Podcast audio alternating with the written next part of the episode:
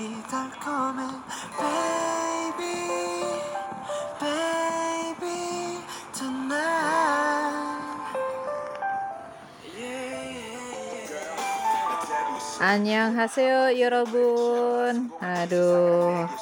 Lama ya Didi Cahya nggak bikin konten tentang Korea gitu, kekoreaan lagi. Kangen gak sih? Kangen lah ya. Nah, ini tadi sudah dibuka dengan lagu dari BTS, Coffee. Bukan karena lagi cinta BTS terus muterin lagu Coffee, bukan. Tapi memang mau ini cerita tentang budaya kopi di Korea Selatan. Nah, ada apakah gerangan?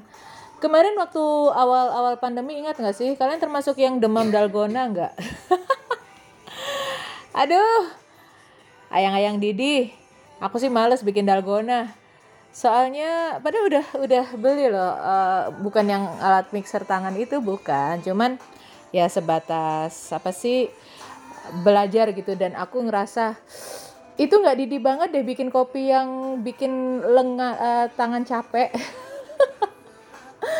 dan di salah satu episode Run BTS apa ya? Mereka juga mencoba untuk bikin dalgona itu dan alhasil si Jimin akhirnya mendapatkan uh, kopi kocok tumblek di sirahnya. Waduh, seru, seru, seru, seru. Dalgona coffee. Orang yang nggak tahu ceritanya uh, mungkin menganggap dalgona itu uh, varian kopi dari mana lah gitu. Padahal ini merupakan salah satu yang hits datangnya dari Korea. Kenapa kok aku menyoroti ini? Kalau kita bicara tentang budaya kopi mengopi, ini sebenarnya Korea itu adalah Korea Selatan ya, kita bicara tentang Korea Selatan ya. Korea Selatan itu bukanlah negara dengan budaya ngopi ya, karena sebagai negara uh, oriental seperti Jepang atau Cina, budaya yang lebih dekat itu teh. Sebenarnya begitu, teh.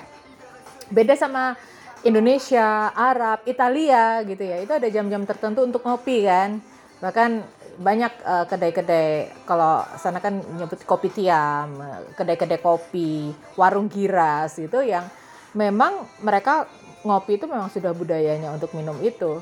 Sementara kalau teh nah ini teh ini kalau di di Indonesia bukan satu budaya minum yang diritualkan. Beda dengan Cina dan Jepang. Nah Sementara di Korea, teh itu sudah kayak minuman biasa, kayak kalau misalnya kita makan bubur ayam di Bandung gitu ya, minumannya ya teh tawar, seperti air putih gitu. Itu kenapa teh di Korea itu tidak membudaya dan orang tidak mau spend money yang terlalu mahal untuk itu karena itu tadi dia dianggap sebagai minuman biasa.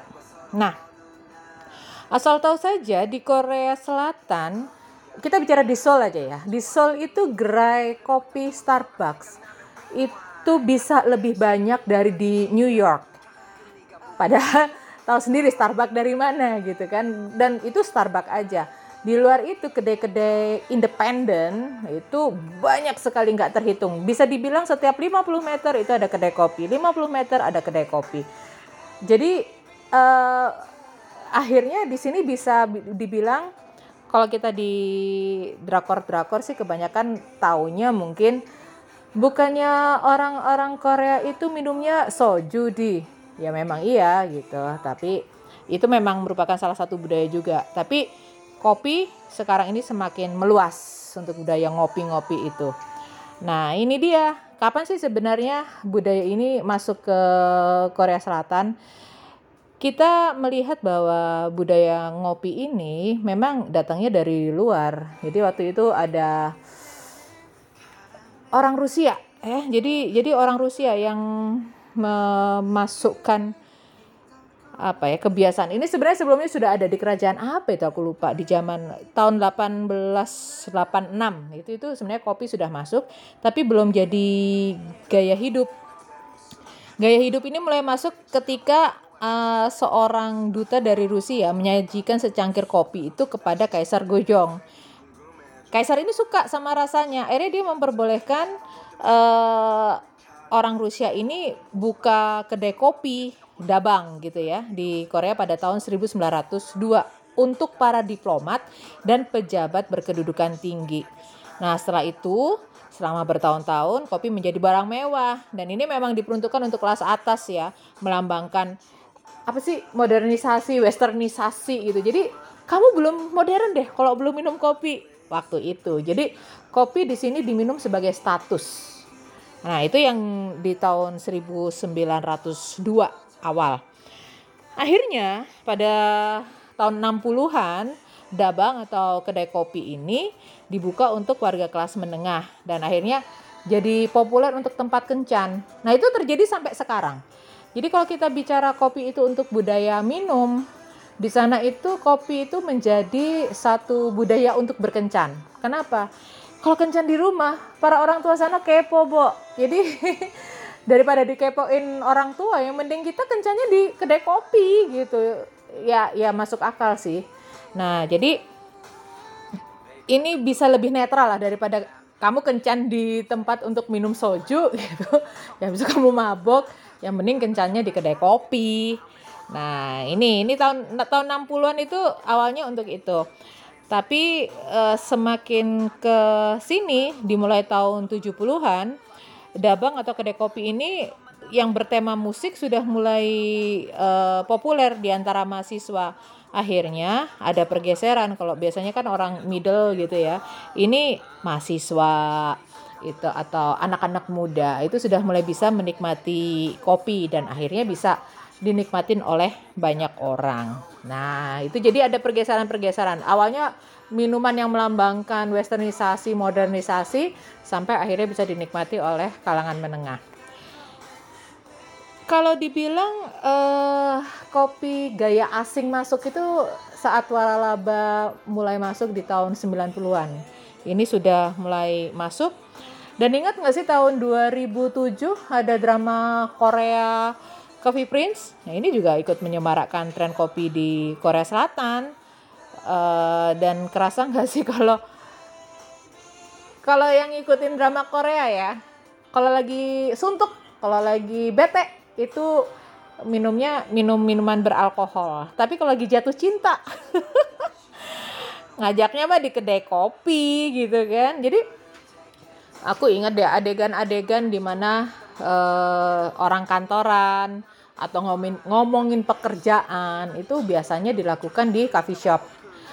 Nah, ini banyak sekali adegan-adegan seperti ini yang dimasukkan ke drama Korea.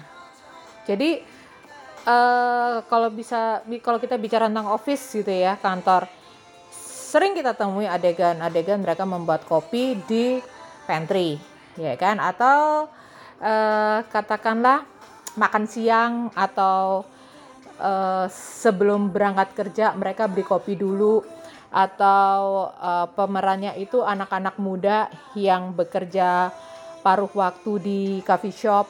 Nah, ini seperti menanamkan atau menancapkan budaya ngopi di anak muda Korea Selatan. Jadi kesannya kayak kamu nggak nggak kekinian banget deh kalau kamu nggak ngopi atau kamu oke okay banget deh kalau kamu part timean di kedai kopi bekerja paruh waktu di sana. Nah, ya akhirnya memang begitu banyak pergeseran ya dari negara-negara seperti halnya negara oriental lainnya yang biasa ngecah atau ngeteh ya cha cha cha aku jadi ingat Jin waktu nuangin nuangin teh ke Yonggi ya si uh, apa Suga.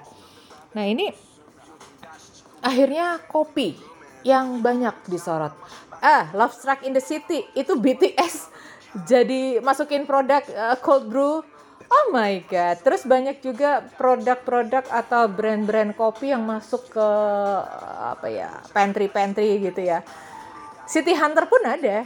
Itu padahal udah tahun berapa gitu. Nah, jadi kalau kita bicara tentang uh, perkopian, memang ada pergeseran dan budaya ngopi di Korea Selatan ini cukup cukup tinggi perkembangannya yang uh, dia lebih berani katakanlah di Italia itu mereka sangat selektif memilih kopi dan mereka tidak bereksperimen dengan yang lain-lain dengan yang aneh-aneh gitu ya. Espresso, cafe latte, macchiato. Sementara di Korea Selatan mereka berani bereksperimen kopi itu dibuat macam-macam sampai akhirnya di masa pandemi kemarin dalgona me- mendunia. Keren ya keren. Jadi sebenarnya aku bilang Korea tuh bukan negara yang serba nomor satu atau serba pertama. Bukan negara yang serba pertama tapi dia adalah eh, negara dengan ATM atau amati tiru modifikasi tertinggi di dunia menurutku. Ah gila keren. Dan lihat aja kafe-kafe di Korea itu juga banyak yang desainnya itu kafe-kafe kopi kedai kopi itu yang simple neat and clean terang. Dan itu banyak diadaptasi oleh coffee shop di Indonesia. Ah gimana? Mau ngopi-ngopi ke Seoul? Ajak-ajak aku dong. Bayarin juga tapi pulang pergi. Kalau ngopinya aja oke lah. Aku aku masih punya tabungan lah untuk ngopi sendiri tapi ke sana kes, ke sana kemarinya juga akomodasinya. Tolong saya dibantu ya. Oke ayang-ayang Didi. Segitu dulu ya cerita apa ya ceritaku di Didi Cahya bercerita tentang kopi-kopi di Korea Selatan. Yuk ngopi yuk sambil ngobrol-ngobrol, sambil cerita-cerita. Siapa tahu ceritamu bisa masuk ke Didi Cahya bercerita. Jadi bukan hanya ceritaku, tapi juga ceritamu, juga cerita mereka yang bisa dibagikan di Didi Cahya bercerita. Dadah ayang-ayang Didi, sampai ketemu lagi. Ngopi dulu yuk bareng BTS.